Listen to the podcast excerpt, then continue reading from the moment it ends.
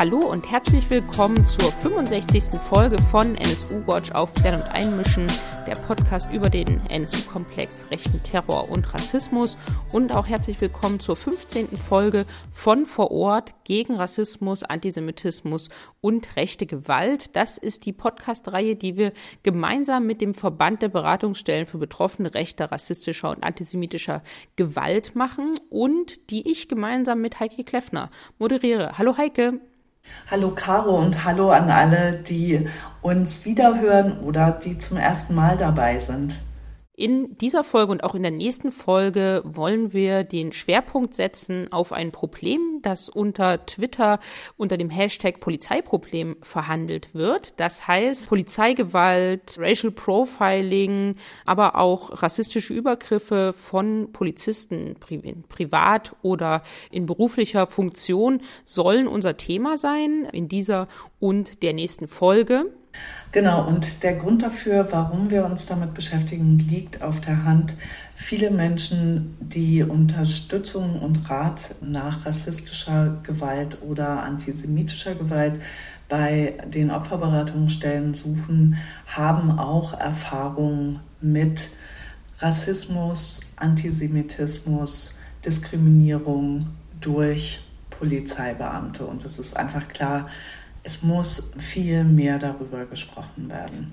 Ja, und in dieser Folge erwartet euch der Mitschnitt einer Open Lecture des VBRG, die am 30. März stattgefunden hat und die einen Überblick sozusagen zum Thema gibt. Und in der nächsten Folge wollen wir uns dann zwei konkreten Fällen in Deutschland zuwenden. Ja, Heike, ihr habt diese Open Lecture veranstaltet. Was ist denn da passiert oder wer hat da gesprochen?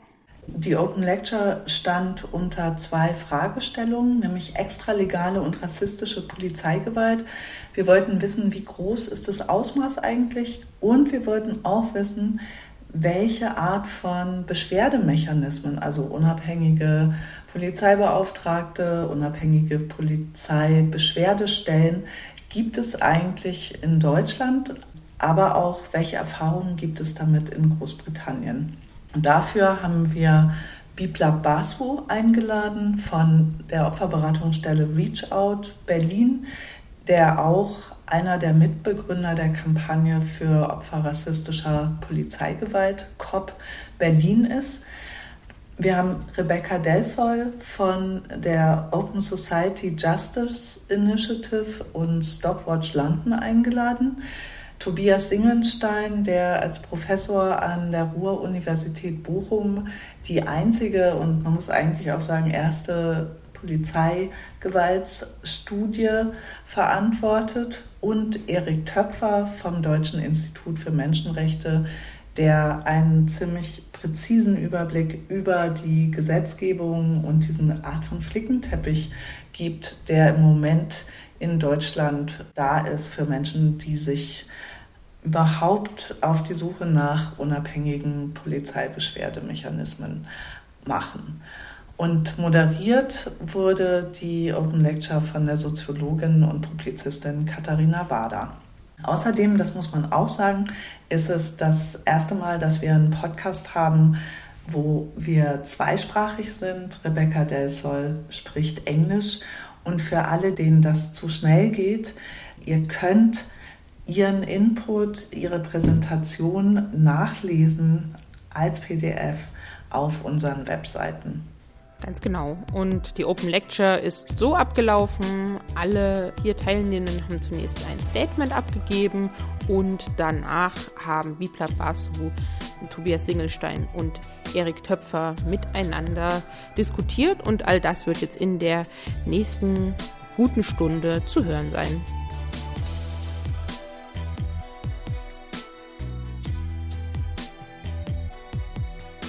Herzlich willkommen zu unserer heutigen Lecture Extralegale und rassistische Polizeigewalt zum Ausmaß und zur Frage der Beschwerdemechanismen.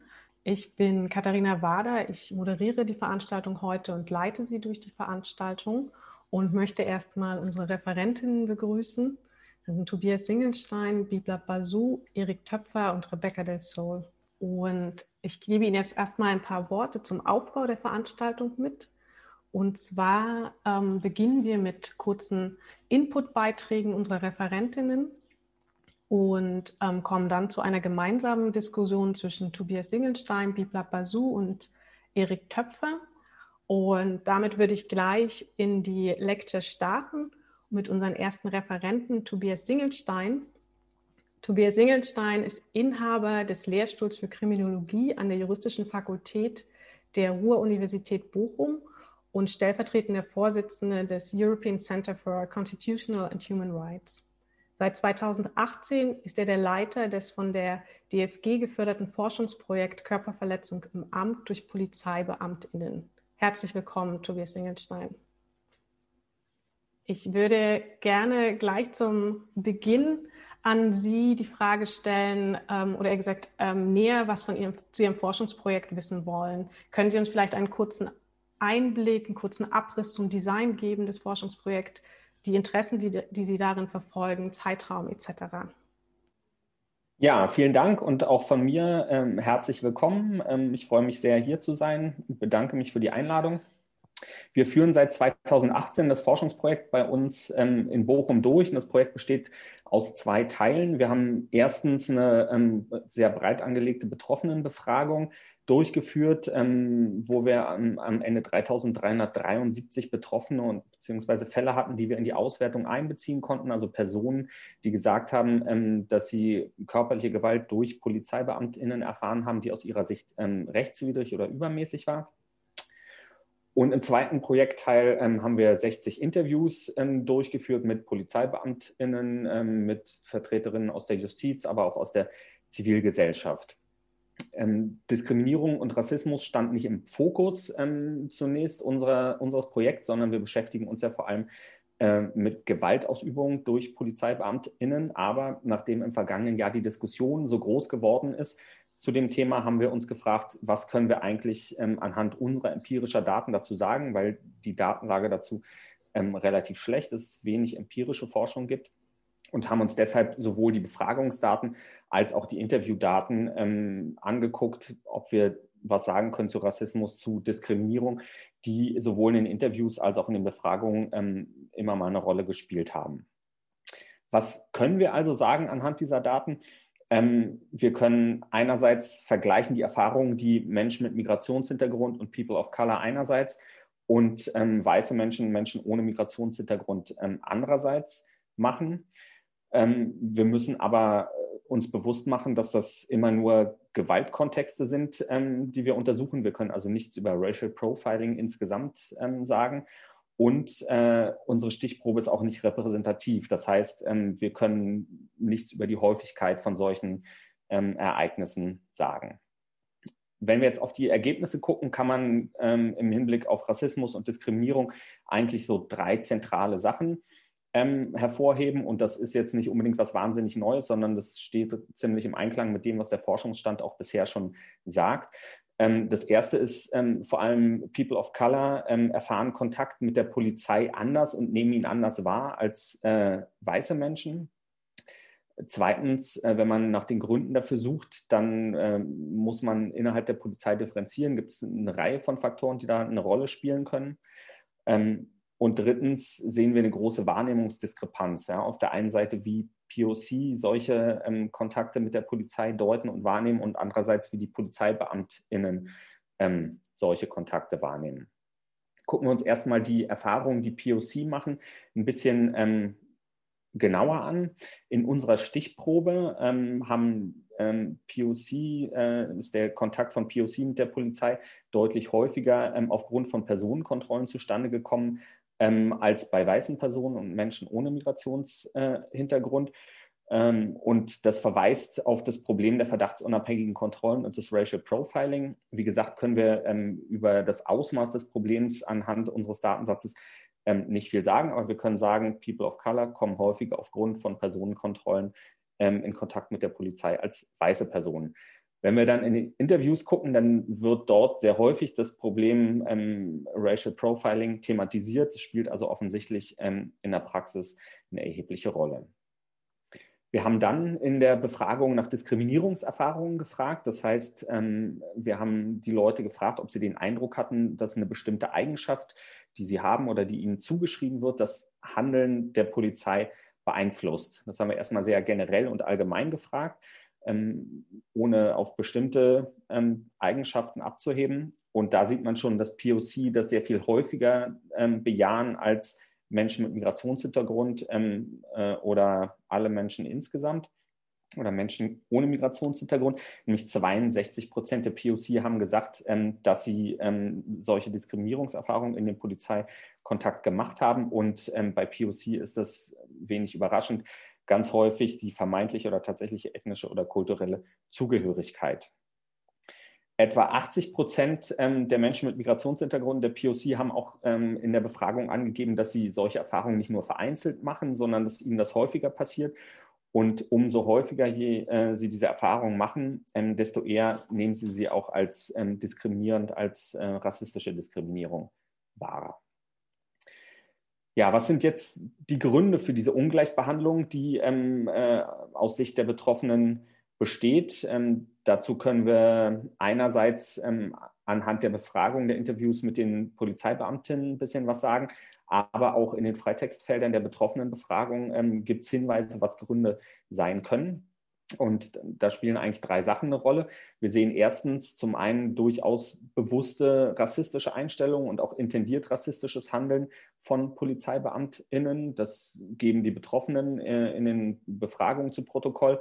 Ähm, das sagen aber auch einzelne ähm, PolizeibeamtInnen in den Interviews, dass sie solches Verhalten von Kolleginnen ähm, schon erlebt haben. Das ist also ein Faktor, der offensichtlich eine Rolle spielt.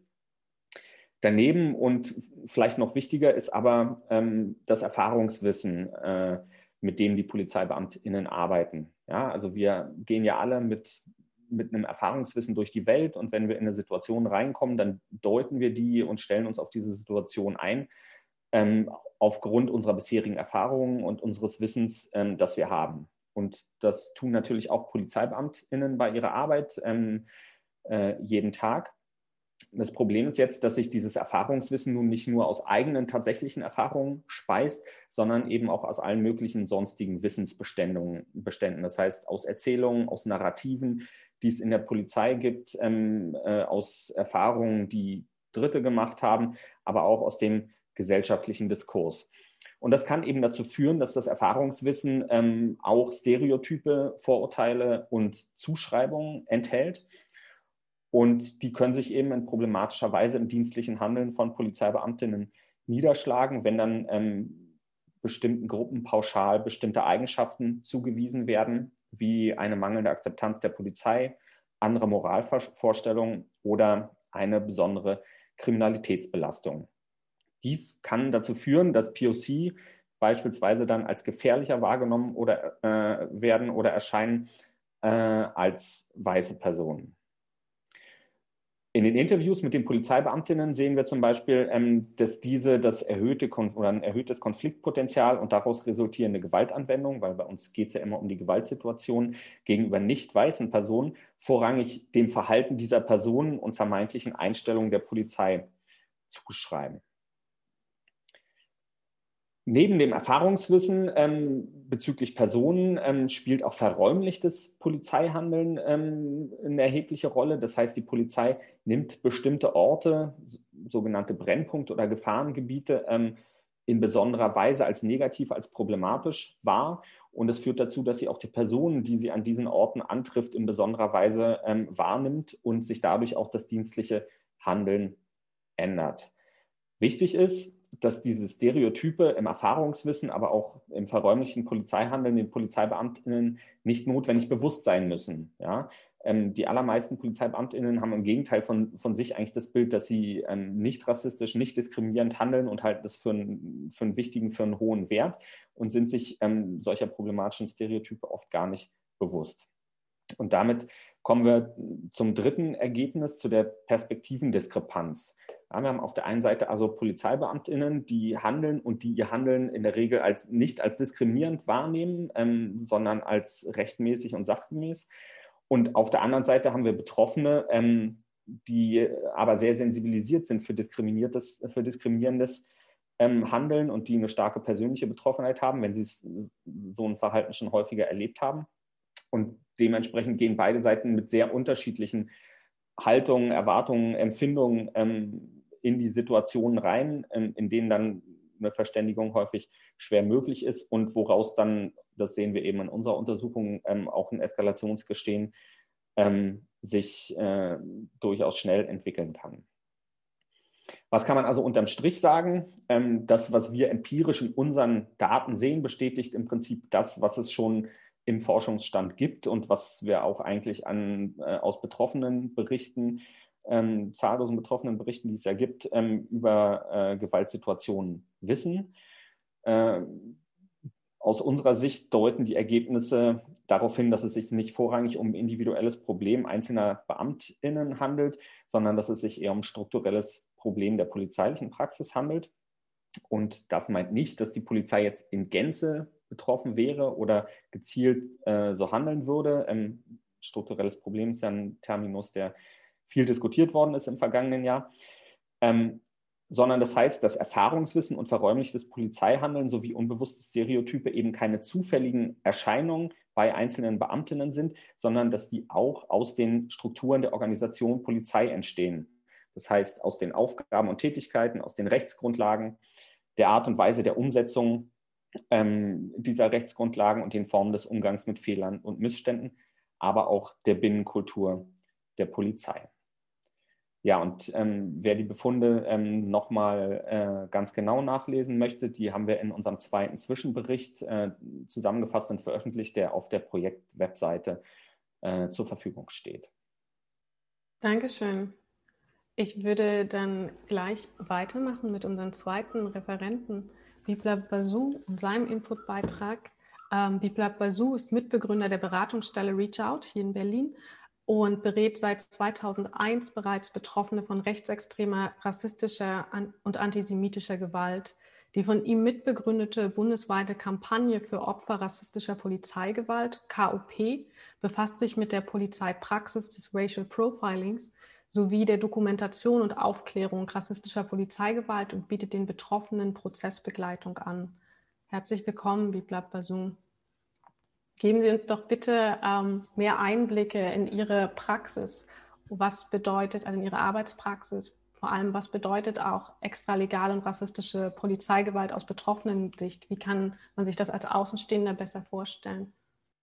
Vielen Dank für die Einladung und äh, ich freue mich, äh, dass ich heute sprechen darf. Äh, Polizei ist Gewalt. Polizei war nie eigentlich eine, eine Truppe, die etwas anders gemacht hat, als Gewalt anzuwenden. Von ersten Tag an, die Aufgabe der Polizei ist, Hauptaufgabe der Polizei ist Gewaltanwendung gegenüber der Bevölkerung.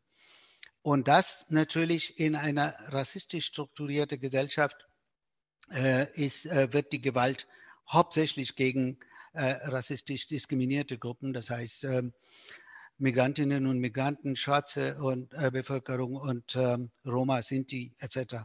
Dagegen äh, wird Gewalt angewendet und äh, die, diese Gewaltanwendung durch die Polizei in der Regel und hauptsächlich findet auf der Straße statt, das heißt in der Öffentlichkeit und äh, damit sendet die Polizei ein Signal an die ähm, diese diskriminierte Bevölkerung, ähm, dass die nicht zu dieser Gesellschaft gehören, dass sie ähm, immer unter Beobachtung steht, dass sie ähm, potenziell Kriminellen ähm, verstanden werden von der Polizei bzw. vom Staat. Und deswegen müssen sie ähm, auch das durchgehen lassen, was äh, mit ihnen ähm, passiert äh, in Bezug auf äh, polizeiliche ähm, Arbeit, Taktiken etc.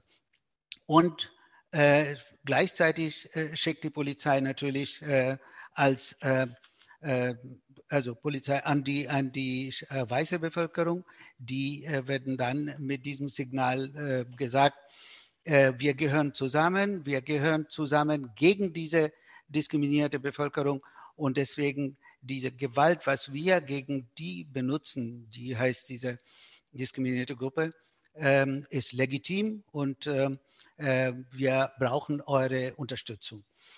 Und das ist die äh, sozusagen strukturelle Lage in der Gesellschaft und so funktioniert mh, dann Gewalt. Es ist keine äh, Abweichung, also Aberration, sondern das ist äh, eigentlich ein intrinsischer Teil äh, der Polizei.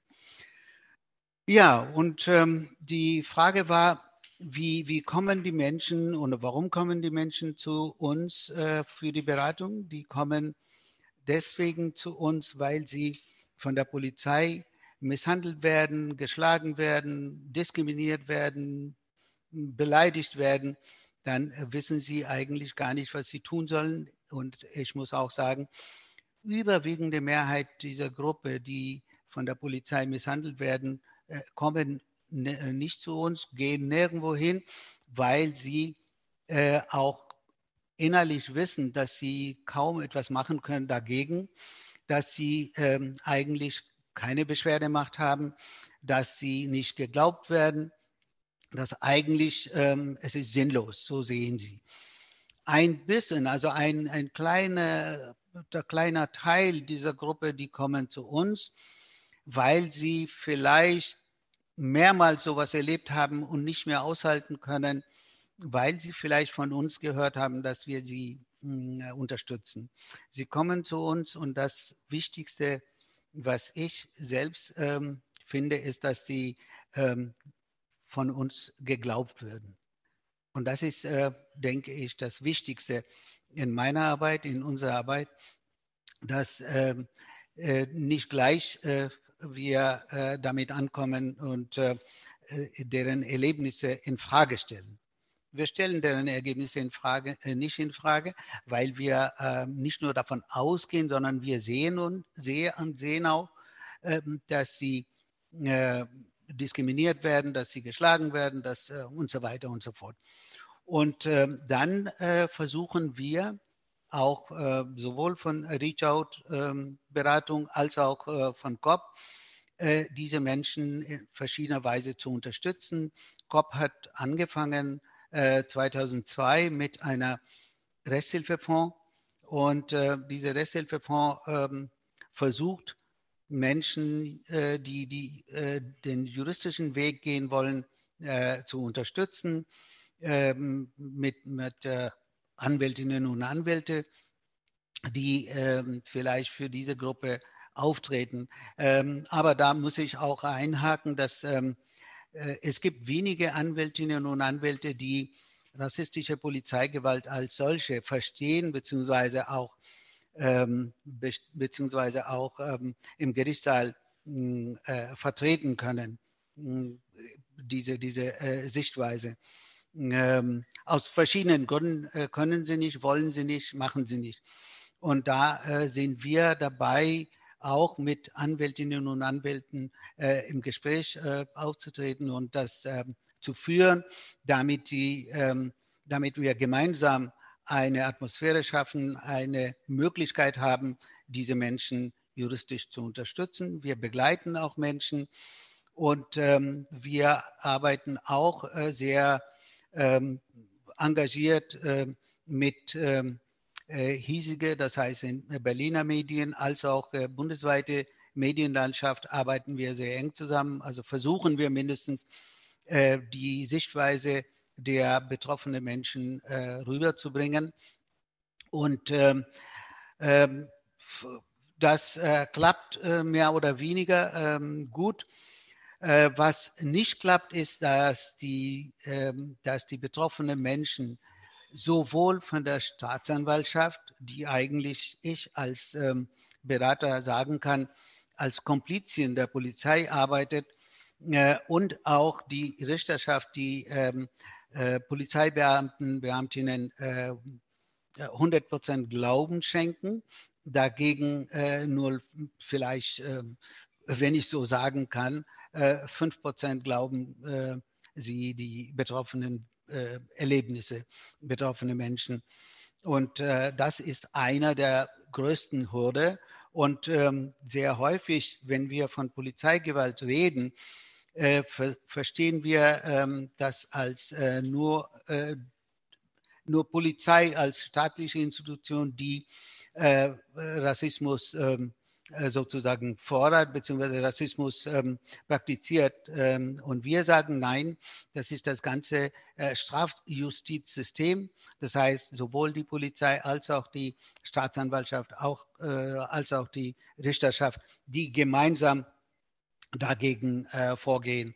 Ähm, also diese strukturelle Atmosphäre schaffen, ähm, damit ähm, die Menschen rassistisch äh, diskriminiert und äh, Gewalt äh, äh, erleben. Und zum Schluss möchte ich ein äh, Wort zu äh, Racial Profiling sagen.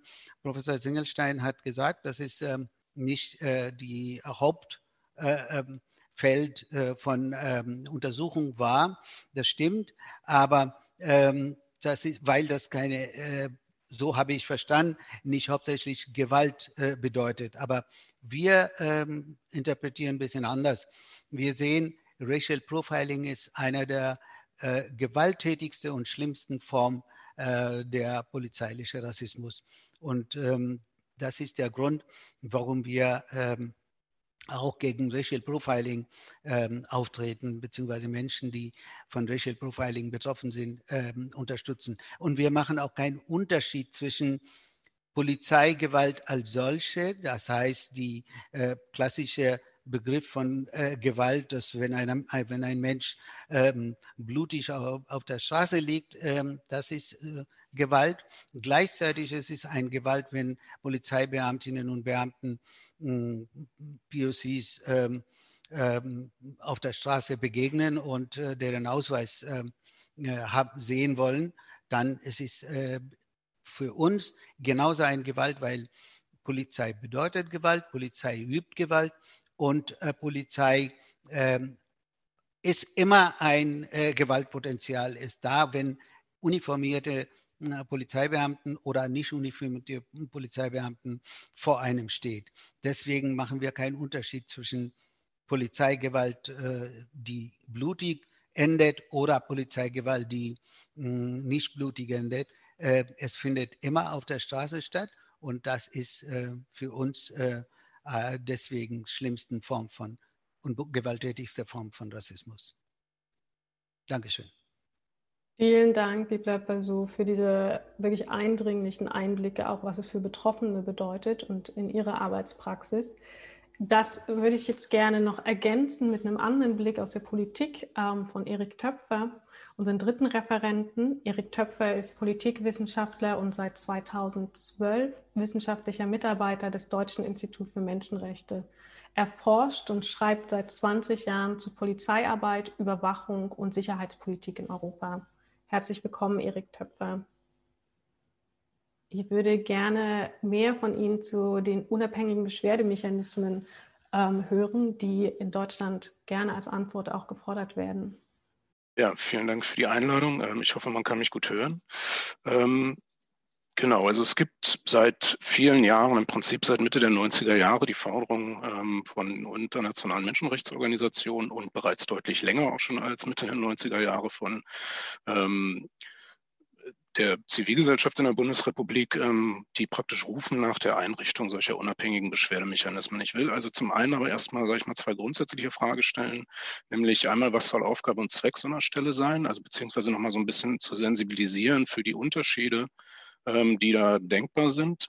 Und zum anderen nochmal die Frage stellen, was heißt eigentlich in dem Zusammenhang ähm, Unabhängigkeit oder was kann Unabhängigkeit in dem Zusammenhang bedeuten? Ähm, zum Ersten, also was kann oder soll Aufgabe und Zweck solcher Stellen sein?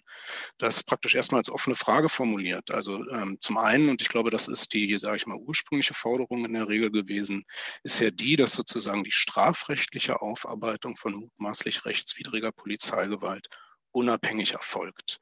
In Deutschland war der Vorwurf ja der, dass praktisch die Polizei als Ermittlungsperson der Staatsanwaltschaft ähm, dann, wenn Polizei gegen Polizei ermittelt, da eben nicht hinreichend unabhängig ermittelt wird. Ich denke, ein völlig berechtigter Vorwurf. Insofern praktisch die Forderung ursprünglich die, dass wenn man solche Beschwerdestellen einrichtet, die eigentlich zum Ziel haben, dass praktisch die strafrechtlichen Ermittlungen aus der Polizei rausgelöst werden. Inzwischen, denke ich, sind ähm, weitere Aspekte dazugekommen, nämlich die, dass also insbesondere ähm, durch die Diskussionen um Racial Profiling, die meines Erachtens seit 2012, also sage ich mal bundesweit laut hörbar geworden sind, ähm, aber natürlich auch durch die ähm, ähm, Ergebnisse der NSU-Untersuchungsausschüsse, ähm, dass man also sagt, nein, Aufgabe solcher Stellen soll eben auch sein, dass man praktisch rassistische Diskriminierung untersucht.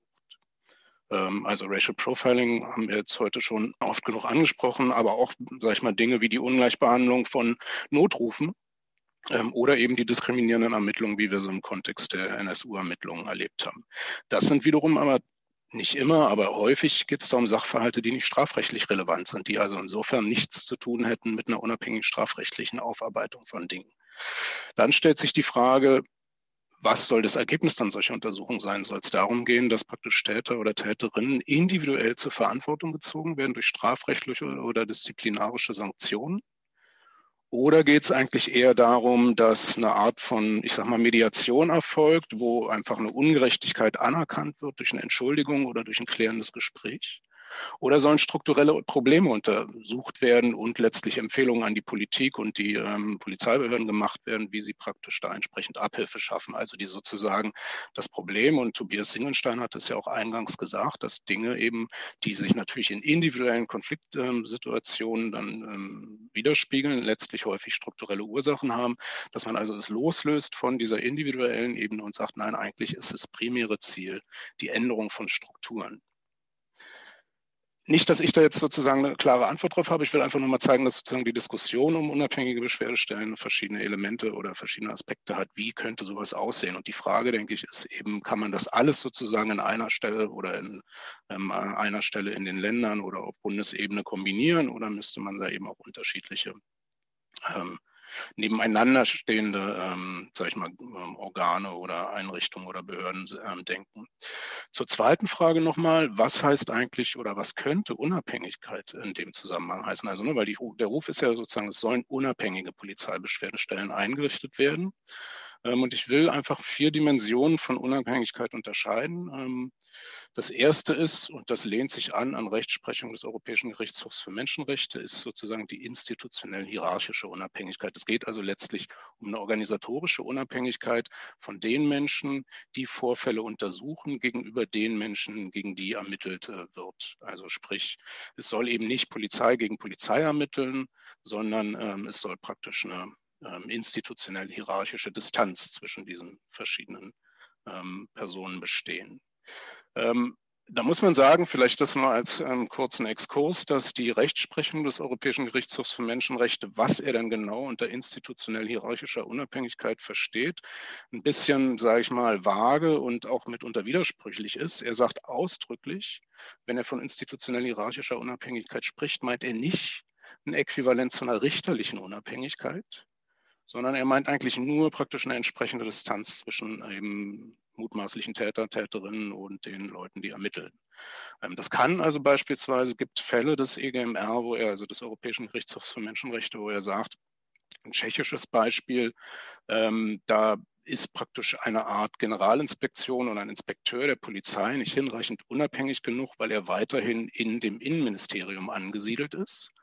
In einem Fall in Deutschland äh, hat er sich nicht daran gestört, dass da Kriminalpolizistinnen ähm, und Polizisten des äh, Polizeipräsidiums München gegen Leute der Bereitschaftspolizei München ermittelt hat, weil er der Meinung war, das war allerdings eine andere Kammer des ähm, Gerichts, weil er da der Meinung war, die war, da war die Distanz entsprechend groß. Ähm, eine zweite Dimension der Unabhängigkeit ist die praktische Unabhängigkeit. Also man kann ja institutionell hierarchisch ähm, entsprechende Distanz haben, aber wenn man die Kompetenzen für eine vernünftige Untersuchung nicht hat und die Ressourcen nicht hat, sondern eigentlich ständig davon abhängig ist, dass andere Stellen einen in der Ermittlungsarbeit unterstützen, dann ist praktisch so eine Stelle nicht praktisch äh, unabhängig. Ähm, dritte Dimension, die kulturelle oder sagen wir berufskulturelle Unabhängigkeit. Es geht darum, dass praktisch die Leute, die die Untersuchung führen, einen entsprechend unvoreingenommenen Blick auf das Untersuchungsfeld haben, der eben nicht durch eine bestimmte Sozialisierung vorgeprägt ist. Das heißt, primär geht es darum, dass die Leute sich die Sachverhalte nicht mit einer polizeilichen Brille angucken. Ähm, und zu guter Letzt, vierte Dimension ist die symbolische ähm, Unabhängigkeit. Also, dass es beispielsweise Stellen gibt, die praktisch wo das Personal immer noch mit einem polizeilichen, polizeilichen Selbstverständnis auftritt oder die auch vom Logo her oder den E-Mail-Adressen irgendwie dicht an der Polizei dran sind, sodass es zwar durchaus sein mag, dass die praktisch institutionell hierarchisch unabhängig sind, aber aus der Perspektive der Betroffenen eben nicht als unabhängig wahrgenommen werden. Das heißt, wichtig ist es also, selbst wenn man es mit einer integren und unvoreingenommenen Untersuchung zu tun hat, ist das die Untersuchung, das Vertrauen der Betroffenen genießen. Das wäre dann praktisch eine symbolische Unabhängigkeit. Äh, kurzes Zwischenfazit, bevor ich sozusagen zu, äh, zum Stand äh, in Deutschland komme, ist also, man hat, glaube ich, äh, man muss praktisch, wenn man diese Forderung nach unabhängigen Beschwerdemechanismen sich anguckt, ähm, es differenziert betrachten und ein bisschen, also ich glaube, erstmal gedanklich unterscheiden zwischen Ermittlungsstellen, also Stellen, die strafrechtlich ermitteln, und Ombudsstellen, die, sage ich mal, eher eine mediative Funktion haben. Ähm, und die Frage ist eben, kann man das kombinieren? Kann man da, sage ich mal, eine eierlegende Wollmilchsau schaffen, die all das sozusagen integriert? Ähm, oder gibt es da nicht gewisse Zielkonflikte? Ähm, ich weiß nicht, ich glaube nicht, dass ich das jetzt für Deutschland komplett äh, beantworten kann, weil da auch einfach Untersuchungen zur Praxis der Stellen bislang fehlen. Aber das einfach, glaube ich, sollte man mal im Hinterkopf behalten, wenn man sozusagen über dieses Thema spricht und nachdenkt. Ähm, und auch die Unabhängigkeit ist mitunter eine Quadratur des Kreises, weil sich eben verschiedene Dimensionen nicht vollständig versöhnen lassen. Also um mal als Beispiel zu bringen, wenn es, sage ich mal, zu ähm, Ermittlungen bei mutmaßlich rechtswidriger Polizeigewalt ähm, wenn die notwendig werden, ist es ja häufig ähm, notwendig, dass da praktisch der Tatort schnell gesichert wird. Und wenn ich mir jetzt vorstelle, da gibt es irgendwo eine unabhängige Stelle mit, ähm, die in meinetwegen in München oder sonst wo sitzt und die soll jetzt bei irgendeinem Vorfall in Augsburg oder in Würzburg oder Nürnberg ermitteln, dann ist es so, dass der Tatort praktisch vermutlich durch diese Ermittler oder Ermittlerin nicht schnell gesichert werden kann, sodass die wiederum abhängig ist von der Polizei, die da in der Fläche vor Ort ist oder von irgendeiner anderen Stelle, die so einen Tatort sichern könnte. Ähm, das heißt, die ist dann zwar institutionell hierarchisch ähm, unabhängig, aber bei der Tatortsicherung eben praktisch letztlich dann doch nochmal abhängig von eben Stellen, die da vor Ort in der Fläche präsent sind. Ähm, dann muss man auch sehen, dass, glaube ich, um vernünftig zu arbeiten, solche Stellen eine gewisse, sage ich mal, ähm, Kenntnis der Polizei haben müssen, von dem, wie tickt und funktioniert der Apparat, was es, glaube ich, notwendig macht, dass zumindest ein Teil des Personals aus der Polizei selber kommt, also ehemalige Polizistinnen und Polizisten sind, ähm, damit man sich eben, sage ich mal, nicht an der Nase rumführen lässt, wenn man da praktisch ähm, ermittelt oder untersucht. Ähm, sodass also auch hier praktisch eine, ich mal, ein gewisser Widerspruch zwischen der berufskulturellen Unabhängigkeit auf der einen Seite und eben den anderen Dimensionen der Unabhängigkeit auf der anderen Seite besteht. Ich glaube, eine Lösung könnte darin bestehen, dass man praktisch gemischte Teams ins Feld schickt, ähm, wo einfach verschiedene Perspektiven dann eben darauf ähm, eingenommen werden. So, jetzt noch schnell zum ähm, Stand der Entwicklung in Deutschland. Ähm, es gibt also zum einen, vielleicht das will ich kurz zumindest sollte es erwähnt werden, also da ich ja unterscheide zwischen Ermittlungsstellen und ähm, Ombudsstellen, gibt es zumindest in zwei Bundesländern polizeiexterne Ermittlungsstellen. Das sind in Hamburg und Bremen. Das sind sozusagen, die nennen sich da, ähm, in, in Bremen ist es ähm, das ähm, Dezernat interner Ermittlungen und in Hamburg heißt es ähnlich. Das sind aber Stellen, also wo sozusagen ähm, wirklich strafprozessual ermittelt wird, ähm, also wirklich Kriminalisten ähm, Fälle untersuchen mit allen, sag ich mal, was die Strafprozessordnung hergibt. Die können verdeckte Ermittler einsetzen, die können deren Abproben nehmen, können Zeugen vernehmen und, und, und, sind aber weiterhin Teil der Innenbehörde, sind sozusagen aus der Hierarchie der Polizei rausgezogen, sind aber weiter Teil der Innenbehörde. Ähm, ich persönlich halte das nach wie vor für unzureichend. Ich weiß nicht, ob der EGMR das auch so sehen würde, aber ich denke, ähm, wenn die in der Innenbehörde angesiedelt sind, äh, dürften sie vermutlich nicht das Vertrauen der Betroffenen genießen. Es gab interessanterweise in Bremen den Versuch, diese internen Ermittlungen, die aber eben noch weiterhin beim Bremer Innensenator angesiedelt waren, die auszugliedern und ins Justizressort zu verschieben und ich sage mal damit quasi eine Art Sonderstaatsanwaltschaft einzurichten. Das ist interessanterweise dann aber insbesondere am Widerstand des Personals dieser Stelle gescheitert, weil die eben als ehemalige Polizeibeamtinnen und Beamten sozusagen in einem Justizressort eigentlich keine Karrierechancen sahen. Gleichwohl finde ich das nach wie vor eine interessante Überlegung, dass man praktisch auf exekutiver Seite solche Ermittlungsstellen schafft und die vielleicht praktisch so eine Art Sonderstaatsanwaltschaften schafft. Dann gibt es auch, auch Polizei extern, aber dann will es nur kurz genannt haben, Beschwerdestellen in den Innenministerien. Ähm, also auch die sind zumindest aus der polizeilichen Hierarchie rausgezogen, sind aber in der Regel relativ zahnlos. Deswegen ähm, seien die also nur der Vollständigkeit halber genannt. Das, was ja im Moment sozusagen die zentrale oder, denke ich, ähm, entscheidende Diskussion in Deutschland ist die Einrichtung sogenannter Polizeibeauftragtenstellen. Ähm, das ist ein Prozess, den es seit 2014 gibt. Zuerst in Rheinland-Pfalz, inzwischen gibt es das auch in Baden-Württemberg und Schleswig-Holstein. Und Ende letzten Jahres sind in drei weiteren Bundesländern Gesetze verabschiedet worden zur Schaffung solcher ähm, Polizeibeauftragtenstellen, nämlich in Bremen, Berlin und Hessen. Und in Brandenburg ist ein Gesetzentwurf im parlamentarischen Verfahren. Also da dürfte vermutlich auch im Laufe dieses Jahres so eine Stelle ähm, geschafft, äh, eingerichtet werden. In der Regel sind diese Stellen in Personalunion mit existierenden beziehungsweise neu auch oder parallel dazu eingerichteten ähm, Bürgerbeauftragten Stellen. Das heißt, die haben eine Kompetenz sozusagen, ähm, Betroffene zu beraten ähm, in Konflikten mit der Landesverwaltung grundsätzlich und haben dann eben noch so ein Sondermandat für den Bereich Polizei. Einzige Ausnahme ist Bremen, wo die Stelle wirklich ausschließlich für Polizei zuständig ist. Das sind immer Hilfsorgane der Landtage, die den Landtag auch bei der parlamentarischen Kontrolle der Polizei äh, unterstützen sollen. Das heißt, diese Beauftragten werden von den Landtagen gewählt ähm, und dann von den Präsidenten, Präsidentinnen ähm, der Landtage ernannt. Ähm, wesentlicher Unterschied zu anderen Modellen in Europa, ich denke, der Rebecca del Sol wird ähm, darauf noch kommen. Und sie sollen immer den Dialog so steht es dann auch wirklich im Gesetz, den Dialog zwischen Bürgerinnen und Bürgern und der Polizei fördern. Das heißt, sie haben primär eine Mediationsfunktion und können zudem Eingaben auch durch Polizistinnen und Polizisten bearbeiten. Das heißt, sie haben eine Doppelfunktion. Sie sollen sozusagen ähm, die, sage ich mal, ähm, Probleme aus dem Polizeiapparat befriedigen und sollen gleichzeitig eben auch ähm, Betroffene, die sich eben durch rechtswidriges oder fehlerhaftes Verhalten der Polizei irgendwie äh, betroffen sehen, ähm, da praktisch vermitteln.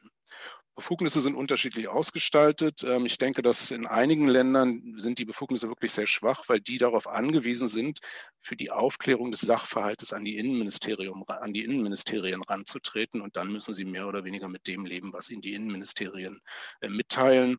Und wenn man da in die Berichte dann guckt, in die Jahresberichte, ist das, liest sich das, finde ich, wirklich oft, sage ich mal, sehr dünn. Also da gibt es dann irgendwie Beschwerden, was weiß ich, weil ein MEK bei einer Wohnungsdurchsuchung relativ brachial vorgegangen zu sein scheint. Und dann wenig überraschend sagt das Innenministerium, nein, nein, war alles okay. Und dann steht es auch entsprechend so im Bericht der Polizeibeauftragten Stellen. Ähm, Leitungspersonal sind in der Regel ehemalige Landtagsabgeordnete oder Mitarbeiter der Landesbürokratie. Das heißt, es sind zumindest ähm, Menschen, die also jetzt ähm, nicht aus der Zivilgesellschaft kommen, bisher zumindest. Man muss jetzt mal sehen, was bei der Besetzung in Bremen und Berlin ähm, passiert. Und sie haben auch in der Regel, also nicht in der Regel, sondern alle bisher zumindest, die existieren, extrem geringe Personalressourcen. Das heißt, da sitzen ein bis zwei Personen, die der, der oder dem Polizeibeauftragten zuarbeiten. Und es sind auch in der Regel Leute, ähm, kann man sagen, ist polizeinahes Personal, weil es zum Beispiel ähm, ehemalige äh, Mitarbeiterin ähm, in Schleswig-Holstein, eine ehemalige Mitarbeiterin aus dem Landeskriminalamt ist oder in Rheinland-Pfalz, weil es jemand, der vorher an der Polizeihochschule des Landes gelehrt hat. Auf Bundesebene gab es verschiedene Anläufe, so einen Bundespolizeibeauftragten einzurichten. Das ist bislang gescheitert. Ähm, muss man mal sehen, ob das vielleicht in der kommenden Legislatur irgendwie möglich wird. Ähm, ich will noch auch der Vollständigkeit halber kurz nennen, die Bürgerbeauftragten, die es in einigen Ländern dann noch gibt, die eben bisher lang noch kein Extramandat für eine Polizeibeauftragtenstelle haben, die eigentlich grundsätzlich auch für Polizei zuständig sind, aber offensichtlich von den Betroffenen nicht ernst genommen werden und insofern da also, wenn man sich die Berichte anguckt, also keine Fälle zu bearbeiten haben. Ähm, und sicherlich auch, finde ich, ähm, für zumindest manche Sachverhalte interessante Ansprechpartner sind natürlich die Datenschutzbeauftragten. Denn wir haben ja auf Ebene der Landesdatenschutzbeauftragten in den letzten 15 Jahren immer wieder ähm, eine erhebliche Kritik einzelner Landesdatenschutzbeauftragter einer rassistischen Datenverarbeitung gehabt. Jetzt jüngst in Berlin eine Kritik an der Verarbeitung, sage ich mal, äh, von Daten über Menschen, die die Polizei dann als Sinti und Roma markiert hat. Das heißt, für manche diskriminierende Sachverhalte sind durchaus auch Datenschutzbeauftragte ein interessanter Thema. Also einige vielversprechende Modelle. Ähm, Berlin und Bremen haben recht umfassende Ermittlungs- äh, und Untersuchungsbefugnisse. Das grundsätzliche Problem ist aber, dass die alle extrem knappe Ressourcen haben. Ähm, und diese Ressourcen zudem auch gebunden werden durch die zahlreichen Eingaben aus der Polizei, sodass also die ähm, in der Regel eigentlich die Fälle nur nach, meist nur nach Aktenlage entscheiden können. Sie sitzen auch zwischen den Stühlen, weil sie eben Polizeiangaben zu bearbeiten ähm, haben. Und ich glaube, es besteht regelmäßig das Problem dessen, was man in der Politikwissenschaft Regulatory Capture nennt. Also dass praktisch solche Kontrollorgane vereinnahmt werden, eben eigentlich von den Institutionen, die sie zu kontrollieren haben. Und ganz entscheidend, sie haben halt eben alle keine straf- oder disziplinarrechtlichen ähm, Ermittlungsbefugnisse. Das heißt, sie können ihre Untersuchungsergebnisse lediglich weitergeben an die Staatsanwaltschaft oder die Dienststellenleitung, die dann eben selbst entscheiden muss, was sie damit macht. Vielen Dank für die Darstellung, Erik Töpfer. Wir hatten jetzt den Fokus bewusst auf Deutschland gelegt in der Veranstaltung und auch drei sehr unterschiedliche und ergänzende Perspektiven zu Deutschland gehört. Wir wollen das jetzt im nächsten Schritt nochmal ergänzen mit einem internationalen Blick von Rebecca Del Sol. Rebecca Del Sol ist ähm, Leiterin des Projekts Fair and Effective Policing bei der Open Society Justice Initiative in London und Mitglied von Stopwatch, eine, eine Initiative, die darauf hinwirkt, eine faire und effektive Polizeiarbeit für alle zu gewährleisten. Sie arbeitet seit 20 Jahren zur Antidiskriminierung und Antirassismus. Herzlich willkommen, Rebecca.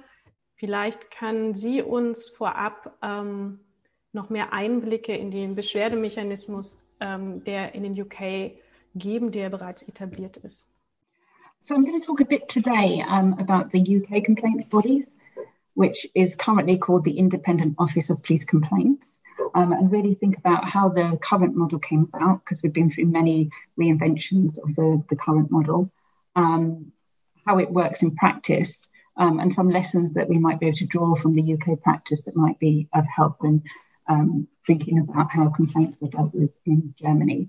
Um, and I already can say very many of the same things as Eric said, because we see very many of the same problems around independence and the practicalities of investigations coming up. So we have a long history in the UK of establishing or trying to establish independent civilian oversight. Um, and the history is really intrinsically linked to efforts to resist and get justice for racial violence and Black deaths in custody but also to long standing concerns about police misconduct, miscarriages of justice, and corruption. So there has been internal complaints bodies that go back, I think, to the 1960s, but they were very much based within departments, uh, within police departments.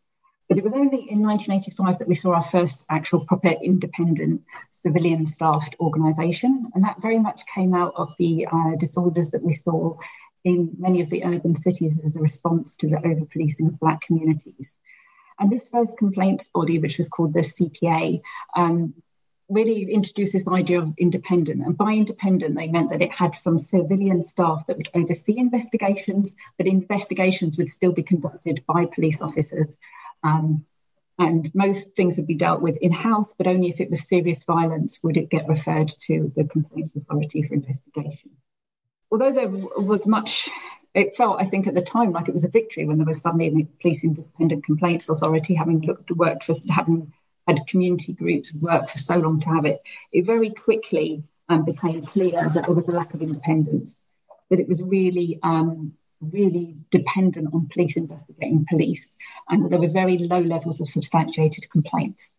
Um, and so in the late 1990s, we saw a major decline in the numbers of complaints even being reported to the PCA. Um, and instead, people were going through civil actions um, rather than using any of the formal routes. And this became really powerful in the Macpherson report, which was into the death, uh, the racist murder of Stephen Lawrence. One of the key recommendations that he had coming out of his inquiry was that the PCA didn't have legitimacy in communities, wasn't dealing with racial violence, and suggested that we needed a different system. So in 2004, they launched the Independent Police Complaints Commission, the IPCC. And in many ways, this was a building on what were the complaints and the criticisms of the early system. So this brought in the idea of a broader basis for complaints. So rather than police forces had to having to escalate up complaints, uh, people that were victims or witnesses could go straight to the IPCC to make direct complaints. It gave stronger statutory powers so that the, the organisation could demand information from chief constables. And it also held, um, held a broader group of people responsible. So senior officers, special constables, civilian staff, and community officers can now be, be the, could be the people that were being complained about. Um, and it extended this notion of having independent teams of investigators. So um, the many investigations were taken away from being done directly by police forces into a team of, of mixed um, mixed civilian staff. In reality, that meant, particularly as the numbers of police complaints grew so substantially in the 2000s, that it meant that these organisations drafted in a lot of ex-police officers because they needed the people with ex, ex uh, investigatory know-how to be able to do it. So it still ended up being staffed by maybe not always current officers, but former officers. The complaints have very much stayed the same. There's a, a lack of internal, um, uh, sorry, a lack of external trust and confidence in the IPCC, uh, particularly from racialized groups. Lots of complaints, I think, from police forces about the, the decision making, but also we've seen a massive increase in the number of complaints going to the IPCC, which meant that even internally they were saying that the structures didn't work and it needed um, a review. So in 2018, we, they were launched the Independent Office of Police Complaints, the IOPC, which is what we have now. So I was saying that we now have the Independent Office of Police Complaints, which is responsible for handling all complaints across England and Wales. Um, it means that actually most complaints are still investigated um, by the police forces themselves. But if it's a serious complaint, which means that someone's been injured or there's been death or that the complaint might result in disciplinary action, then it goes straight to the IOPC. And they've been given a new set of powers, which means that they can actually intervene directly to, for a complaint. So if they see something on the news or in social media, they don't have to wait for the police to make the referral, they can jump in. And there's also um, a really important change is that um, previously the I, the IPCC um, had to, one of the outcomes was that they would have to refer officers that they found guilty to disciplinary procedures. Now they don't have to tell a police to discipline them, they can make a direct disciplinary request. Um, and then they can also intervene in those hearings. And so what we have um, also is a new duty on police officers that requires them requires them to to to in practice work directly with these officers. So, out of most IOPC investigations, we have three outcomes.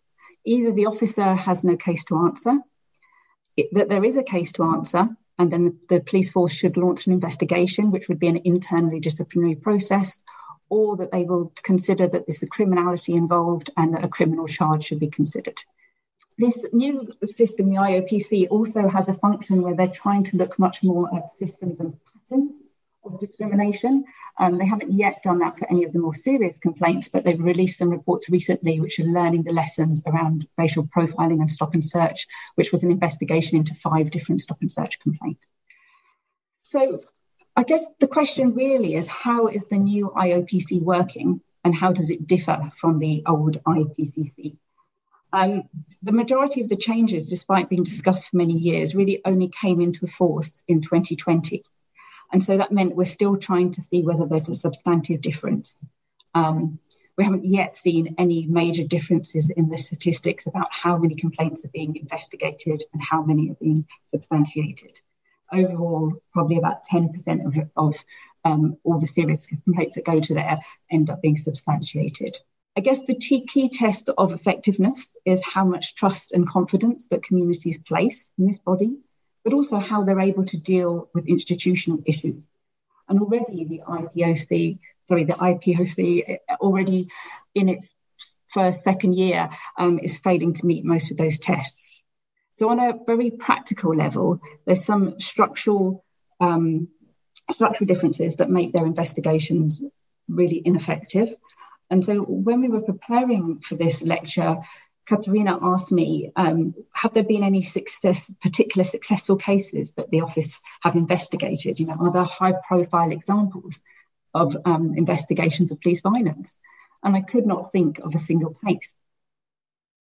So although there may be some 10% of individual instances where they, that you do have a positive result, actually, when we look at the most high profile cases of deaths in police custody or cases involving racism, there are no successful prosecutions of officers resulting from the IOPC's investigations. And that comes down, that's a shocking statistic, and, it, and that, that has the overall impact of reducing any trust and confidence in this institution. But it effectively comes down to a number of very practical issues. So, first, um, as Eric spoke to, we have an issue with police investigation in the police. So, even though it may meant be former police officers and a move toward, to, towards having civilian staff, in practice, it falls on very often on police officers doing the investigations, and they bring with them obviously bias and relationships that already exist in. There seems to be a lack of institutional will to compel police officers to testify. So, although on paper police officers are supposed to answer questions, in practice, many are reluctant to talk to the office. They delay interviews for months and months. When they do come, they're basically talking about no comment and not answering it. And so there hasn't been a push to really get good quality evidence that can take people through to prosecution. Um, for those on the receiving end, investigations can take months and months and months and come with all the trauma on top of the racial violence that they've already experienced. I think one of the key problems, though, is the institutional um, lack of strong legis- legislation and case law around um, police use of violence. So most, most standards require the officers to have reasonable belief that they or someone else would have been hurt by um, hurt, which required them to use violence. So the legal principles set out what an officer can legally do, but not what they should do. So in individual cases, often you're just trying to investigate the decision making of that officer. Um, and that doesn't necessarily that means that the case may be lawful, but it doesn't often mean that it's legitimate or that it's necessary or that there might be have been other alternatives that an officer could use. And I think that takes us to the heart of the problem with complaints bodies. That if we're considering racism and the use of force as individual officer conduct, conduct we miss state violence and black deaths in custody, which are rooted in this long history of structural racism. Individual cases can only be examined in the light of social, economic, and political contexts, um, and the role of legal systems in maintaining and perpetuating racial inequality. Yet, when the, the bodies investigate them, they investigate in one off instances, which in very many cases is hard to prove individual discrimination. But actually, what we see when we look at the statistics are that Black and racialized groups in the UK are overrepresented in every type of use and force and death and Black deaths in, and deaths in custody. And when you look in detail at some of the inquests and the interviews of officers, you see very clear examples of racial stereotyping. So I looked uh, in detail at one uh, death of a young man who died in a police, police uh, restraint position. And the, the descriptions of the police officer described him as a big, black, dangerous man with superhuman strength. And that's consistent across many of the testimony that's given. Um, and so these stereotypes and this racial, ingrained racial knowledge, or so called knowledge, is built into the culture and practice of the police. But when the investigators come to investigate, they're not looking for the patterns and practice or the broader context. They're just looking at the facts of the individual case and so find it nearly impossible to establish discrimination. The other issue that uh, also structural is that we've had a piecemeal um, approach to reform. So, as I talked about the evolution of the different complaints mechanisms, over time, as issues have come up, they've been reformed but they see that sees the complaints body um, out there on its own and it doesn't see it about its interactions to other bodies within society and institutional failings or the Crown Prosecution Service, of the Police Inspectorate Body, of the Health Service, of the Education Service, and institutional racism within those organisations. And without seeing the interlinked links between those, it's impossible often to really get a picture of what's ha- what's happening. And so what, what we found is occasionally the IOPC has done a really um, uh, has done a thorough job in investigating a case and then they've pushed forward for disciplinary or criminal actions against the police officers involved but the outcome has been that um, then problems or institutional failings within those within the police institution or with the prosecutor's office means that they don't get taken forward. So we're still in a position where no officers are held accountable for the most serious um, infringements. So, just in conclusion, um, I think the lessons that I can draw from the, the UK's models to date is that um, the model of police complaints in its current form, the IOPC, really lacks the capacity, the structure, and the will to deal with police racism. And it lacks legitimacy and trust, particularly amongst racialized groups um, who are key to making these institutions work. And so, actually, what we see now is many groups calling for the abolition of the IOPC because it's not independent, transparent, and they can't trust it. Um, and despite having this series of reforms and these reinventions every few years, actually we failed to, to fundamentally solve the practical and structural problems. So I think what's important is to really think to take the conversation away from individual complaints bodies and the focus on there and to really start to think much more broadly about systems or frameworks for accountability that recognize different elements within the systems and how they interact together. Um, I also think it's part of a much bigger, broader conversation, which BitPlat pointed to, about us needing to think about what is policing for, who is policing against, because racial violence um, is rooted and built into the structures of modern policing and the tools and the tactics and the cultures of enforcement crime fighting. And any attempt at reform really needs to come to grips with the structures of policing rather than just the individual outcomes downstream. Um, so I think there's lots of lessons about what doesn't work in the UK. There are some interesting models that are, look at smaller levels of, of um, interaction, such as stop and search or racial profiling, where communities are much more engaged in decision making, um, which do look more hopeful. And I think there's some really good lessons that we could learn from the US, particularly pre Trump, obviously, um, that coming out of the Civil Rights Division, where they really focused on pattern and practice investigations, so beyond the individual, but really trying to look at more structural interventions to change many of the different pieces that make up an accountability framework. Vielen Dank, Rebecca Del Sol. Vielen Dank für die ähm, Einblicke aus der Praxis von bereits etablierten Beschwerdemechanismen. Ähm, wir verabschieden uns dann auch jetzt schon von Rebecca als ähm, Sprecherin. Sie wird nicht mehr in der Diskussion jetzt dabei sein. Vielen, vielen Dank für die, Ihre Zeit und für die Einblicke. Es war sehr interessant und realistisch äh, nochmal, was ähm, woanders ähm, passiert, wo bereits die, die Mechanismen etabliert sind. Ich würde ähm, dann sofort auch gleich in die Moderat in die Diskussion ähm, überleiten wo ähm, wir mit Tobias Ingelstein, Erik Töpfer und Bibla Basu sprechen werden. Um gleich nochmal von dem eben gerade gehörten, ähm, geschilderten Einblicken von Rebecca auf den deutschen Kontext zu kommen, würde ich gerne wissen, eine, die erste Frage an Bibla Basu stellen, und zwar, ähm, die Schilderungen von Rebecca waren ja relativ ernüchternd oder sehr so in die Realität zurückbringend. Ähm, gibt es denn, ist es denn trotzdem ist es trotzdem sinnvoll ähm, für Betroffene, diese unabhängigen Beschwerdestellen, wie wir sie jetzt von den UK gehört haben, ähm, auch auf den deutschen Kontext zu übertragen? Inwiefern könnten denn trotzdem Betroffene davon profitieren? Ich denke, jedes Instrument ist äh, wichtig, ähm, wenn es um die Unterstützung von Menschen geht. Auch wenn die nicht ähm, so effektiv sind, wie wir das äh, nachher feststellen. Aber wenn wir komplett auf diese Institutionen verla uns verlassen, dann äh, werden wir in Kurze äh, enttäuscht wieder rauskommen. Deswegen ist es sehr wichtig, auch zu verstehen, die Realität dieser Institutionen, was Rebecca sehr gut dargestellt hat. Ähm, und ich glaube, Erik hat ähm, auch über die äh, deutschen Institutionen gesprochen.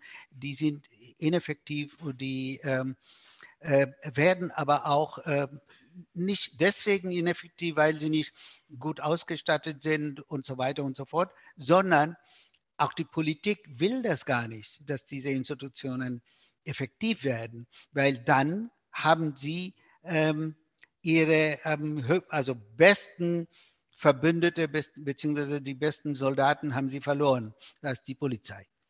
Deswegen, ähm, wir müssen also mehrgleisig verfahren. Einerseits alle diese Institutionen nutzen, wie Gerichte und Staatsanwaltschaft, aber auch äh, Menschen empowern und auf die Straße gehen. Wenn wir alle diese äh, unterschiedliche Möglichkeiten gleichzeitig ausnutzen, dann werden wir bestimmt äh, eines Tages äh, keine Polizei mehr haben. Dankeschön. Gibt es da noch Ergänzungen von den anderen beiden Referenten? Äh, ich würde das sehr ähnlich sehen. Aus meiner Sicht ist es, ähm, glaube ich, auch ähm, ein Baustein, ähm, der eine Rolle spielen kann, aber es ist eben nur ein Baustein äh, neben vielen. Aus meiner Sicht kommt es letztendlich darauf an, was sich in der Polizei verändert und ob, ob dort sich Dinge bewegen. Aber natürlich kann so eine unabhängige Stelle ein Instrument sein, was so eine Entwicklung ähm, auch befördern kann. Ich glaube, was extrem wichtig ist an der Entwicklung, die wir in Großbritannien ähm, gesehen haben und die Rebecca Del Sol äh, äh, uns dargestellt hat, ähm, ist, dass überhaupt erstmal anerkannt wird, dass es ein strukturelles Problem in der Aufarbeitung von solchen Dingen gibt. Ne? Eigentlich ist es, glaube ich, ja relativ klar, dass es dem Staat schwerfällt, ähm, seine eigenen Amtsträgerinnen, seine eigenen Beschäftigten für Missverhalten, für Fehlverhalten ähm, zu verfolgen und dass es ein strukturelles Problem ist, was in der Natur der Sache liegt. Es ist in Deutschland aber praktisch gar nicht anerkannt, weil einfach so getan wird, als könnte man das so behandeln wie andere Straftaten, anderes Fehlverhalten auch. Und ich glaube, wenn man sagt, wir schaffen jetzt eine, eine extra Stelle, die für sowas zuständig ist, dann erkennt man zumindest nach außen hin auch an, dass es eben was anderes ist, dass es was Besonderes ist und dass, wenn man Staatsgewalt in irgendeiner Form kontrollieren will, dafür auch besondere Strukturen braucht. Ja, danke schön. Ähm, wenn wir dann auf den gesetzlichen Aspekt dabei nochmal schauen, vielleicht Erik Töpfer, ähm, was Gibt es denn, welche Aspekte sind denn auf gesetzlicher Ebene besonders wirkungsvoll? Also ich denke, was, also ich glaube auch, es ist völlig richtig, dass man jetzt praktisch einfach die, die Verantwortung sozusagen an solche Beschwerdemechanismen zu delegieren, wäre naiv. Ähm, und ich denke, dass es wichtig ist praktisch, dass ähm, Menschenrechtsorganisationen, zivilgesellschaftliche Organisationen ähm, den Nutzen dieser, sag ich mal, Einrichtungen sehen und versuchen, die auch ein bisschen vor sich herzutreiben. Bislang ist mein Eindruck, dass die Stellen eine sehr starke Nähe zu den Polizeigewerkschaften haben. Ähm, das ist das, was ich meinte mit Regulatory Capture. Die werden sozusagen vereinnahmt von der Polizei und den Interessensvertretungen der Polizei.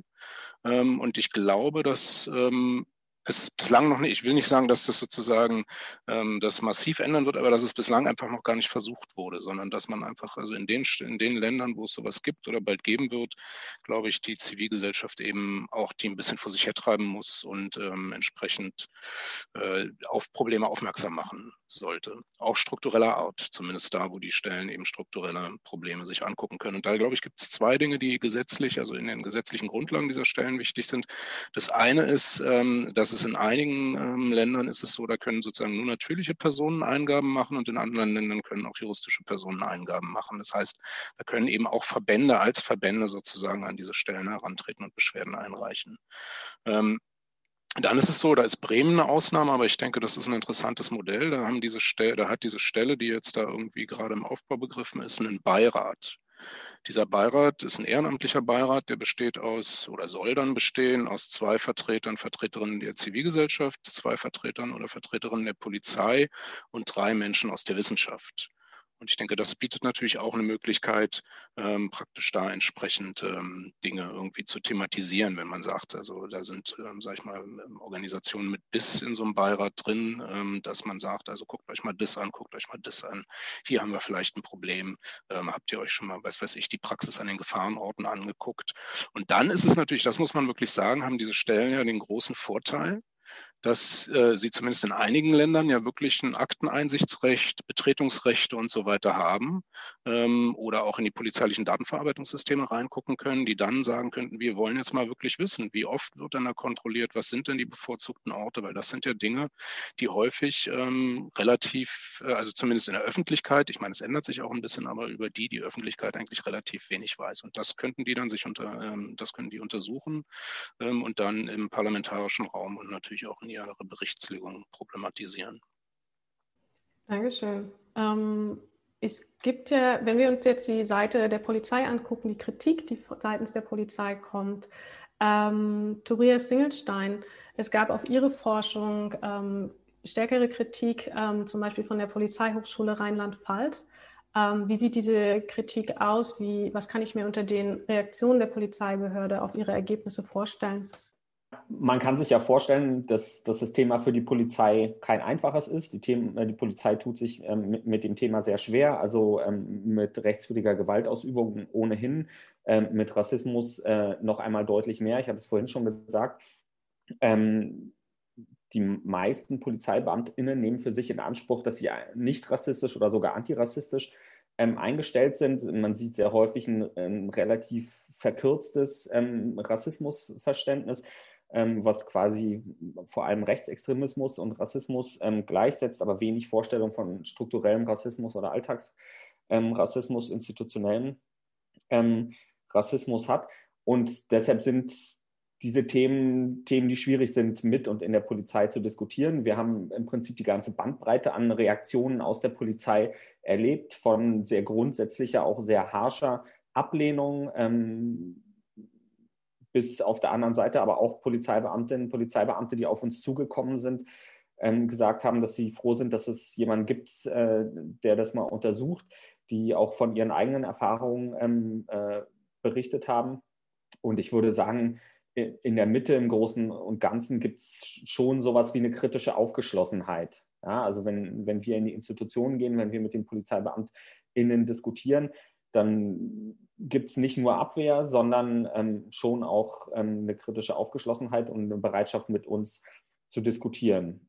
In der öffentlichen Debatte sieht es dann mitunter etwas anders aus. Da melden sich ja vor allem die Polizeigewerkschaften zu Wort. Und da muss man, glaube ich, sehen, das sind einfach Interessenvertretungen, die, ähm, die machen das, was sie glauben, was äh, ihre Mitglieder von ihnen erwarten und, äh, und sich wünschen. Und die führen dann halt in der Öffentlichkeit so eine, so eine Abwehrdiskussion. Ähm, aber der müssen wir uns auch stellen und äh, das tun wir auch. Was jetzt da in Rheinland-Pfalz passiert ist, ist so ein relatives Novum, das ähm, quasi von der, aus der Polizeiinstitution selbst dann ähm, öffentlich ähm, so eine Art Kampagne gegen uns gab. Aber ähm, die Polizeihochschule ist da auch ziemlich schnell zurückgerudert und hat das Material zurückgenommen ähm, und ähm, hat anerkannt, dass das eine Art und Weise der Auseinandersetzung war, die der Sache nicht förderlich ist. Ich würde gern den Teil der Diskussion abschließen mit der letzten Frage, die sich an alle richtet und ähm, da bitte die Bitte auch, das ein bisschen kompakt zu machen. Aber trotzdem eine wichtige Frage ist, welche weiteren Forderungen ergeben sich denn im Zusammenhang mit extralegaler und rassistischer Polizeigewalt? Wie kann denn eine kritische Auseinandersetzung gelungen aussehen? Erstmal müssen wir ähm, eine Sache dekonstruieren. Das ist diese extralegal. Das ist nicht extra legal, das ist legal. Das heißt, diese Gewalt, was die Polizei gegenüber Menschen of Color und ähm, also sichtbare Minderheiten benutzt, ist ähm, nicht nur von den einzelnen Beamtinnen und Beamten benutzt wird, sondern von der Polizeileitung gefordert wird, äh, befordert wird, äh, von der Politik äh, gut geheißen wird und von der Justiz äh, sogar wissenschaftlich begründet wird. Und das merkt man, wenn man ähm, alle diese Stellen sozusagen genau beobachtet, dann merkt man das. Wie wir das machen, wir begleiten Menschen zu Gerichtsverhandlungen und dann merken wir, wie die Richterinnen und Richter mit welchem Elan sie äh, diese gewalttätige Polizeibeamtinnen und Beamten unterstützen und wie sie das alles begründen. Deswegen denke ich, äh, das ist eine ganz, ganz klein, kleine Arbeit, die man jahrelang machen muss, äh, weil diese Institution Polizei ist eine sehr alte Institution und war von ersten Tagen an Gewalt, äh, gewalttätig. Äh, und äh, deswegen können wir uns nicht vorstellen, also mindestens ich kann mir nicht vorstellen, dass es ähm, sehr schnell vorbeigeht. Und ähm, wir sehen uns, äh, gestern habe ich ähm, mit ganzer Nacht hinein habe ich die Verhandlung, Verhandlung gesehen von George Floyd in in USA, in Minnesota. Und habe ich gemerkt, mit welchen Argumente dort äh, gearbeitet wird. Daher denke ich, diese, äh, diese Alltäglichkeit, was die diskriminierte Gruppen erfahren, das muss, müssen wir wahrnehmen. Und äh, ähm, das auch ein Problem ist, dass die äh, dass ständig eine Spaltung zwischen weißen Gruppen und diskriminierte nicht weiße Gruppen ähm, äh, stattfindet. Und äh, wir müssen äh, in die Richtung arbeiten, dass es mehr Solidarität gibt, mehr Menschen, weiße Menschen gibt, die die Narrative der äh, Betroffenen wahrnehmen und nicht in Frage stellen. Danke. Dankeschön. Wir haben jetzt nur noch ein paar Minuten. Wenn ähm, Sie ähm, die, die, anderen Referenten das noch ergänzen wollen mit Forderungen. Also ich würde einfach nochmal wieder praktisch oder bekräftigen. Also ich glaube, wichtig ist einfach, dass man das strukturelle Problem anerkennt. Also sozusagen jenseits dieses Redens über individuelles Fehlverhalten, was sicher auch seine Berechtigung hat, aber ähm, dass man über strukturelle Probleme redet und die Polizei dann auch aus ihrem beleidigten Habitus rauskommt und endlich begreift, dass es nicht darum geht, ähm, dass sie wieder als, dass da sozusagen Einzelpersonen als Rassisten ähm, gebrandmarkt werden, sondern dass es sozusagen um strukturelle Themen geht. Und ich glaube, wenn man so weit ist und dann auch ein bisschen versachlich drüber reden kann, dann kann man auch mal gucken, wie sind polizeiliche Lagebilder, ähm, über, überproportionale Erfassung von, ähm, von Menschen äh, nicht deutscher Herkunft ähm, oder People of Color ähm, in polizeilichen Datenverarbeitungssystemen etc. etc. Also wie sind solche Dinge eigentlich ein Problem und tragen sozusagen zum zu, sage ich mal, diskriminierenden Behandlung von bestimmten Bevölkerungsgruppen bei. Ich bin da ganz bei dem, was äh, Bibla Basu und Erik Töpfer gesagt haben. Ähm, ich glaube auch, dass es extrem wichtig ist, ähm, dass die äh, Betroffenen äh, noch mehr, also von Rassismus und von äh, rechtswidriger ähm, polizeilicher Gewaltausübung noch mehr eine Stimmung, Stimme bekommen, noch mehr gehört werden, ähm, in der Diskussion sichtbar werden und dass wir auch über das Problem als strukturelles Problem und über die Funktion von Polizei sprechen. Ich würde zusätzlich ähm, trotzdem dafür plädieren oder vielleicht nochmal stärker dafür plädieren, dass es auch wichtig ist, das ganze Debatte, Debatte in die Polizei zu tragen und mit der Polizei zu führen. Ich glaube, wir müssen uns schon vergegenwärtigen, dass die Polizei eine extrem heterogene Organisation ist, wo sehr viele, sehr unterschiedliche Leute arbeiten und wo durchaus auch ähm, viele Leute arbeiten, die vers äh, versuchen, an solchen Problemen was zu verändern und ähm, was zu tun und dies, glaube ich, wichtig ist, in diese Diskussion mit einzubeziehen. Ja, vielen Dank. Ich bedanke mich sehr, sehr für alle Referentinnen, für ähm, Erik Töpfer, Bibla Basu und Tobias Singelstein und äh, Rebecca Dessau. Vielen Bitte. Dank. Ja, vielen Dank. Und einen schönen sonnigen Tag noch.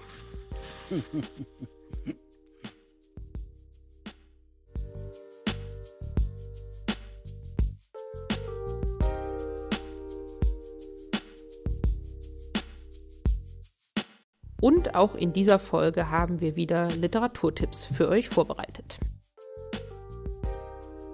Der Credit und der Dank für die Literaturtipps geht an die Kampagne Death in Custody. Die haben nämlich auf ihrem Blog Literatur zu institutionellem Rassismus und Tod im Gewahrsam versammelt und wir wollen zwei Broschüren euch da besonders ans Herz legen. Zum einen von der Kampagne für Opfer rassistischer Polizeigewalt herausgegeben, die Broschüre Alltäglicher Ausnahmezustand, institutioneller Rassismus in deutschen Strafverfolgungsbehörden und zum anderen die kleine, aber feine Zeitschrift Bürgerrechte und Polizei, SILIP, mit zahlreichen Schwerpunktheften zum Thema unter anderem Racial Profiling. Ganz genau. Und das verlinken wir euch auch nochmal in den Links zum Podcast. Schon in einer Woche werden wir die nächste Folge zum Thema veröffentlichen, wo wir Gespräche führen zu zwei konkreten Fällen, in denen Polizisten an rassistischen Übergriffen beteiligt waren in den letzten Jahren. Und zwar einmal sozusagen privat und einmal in Uniform.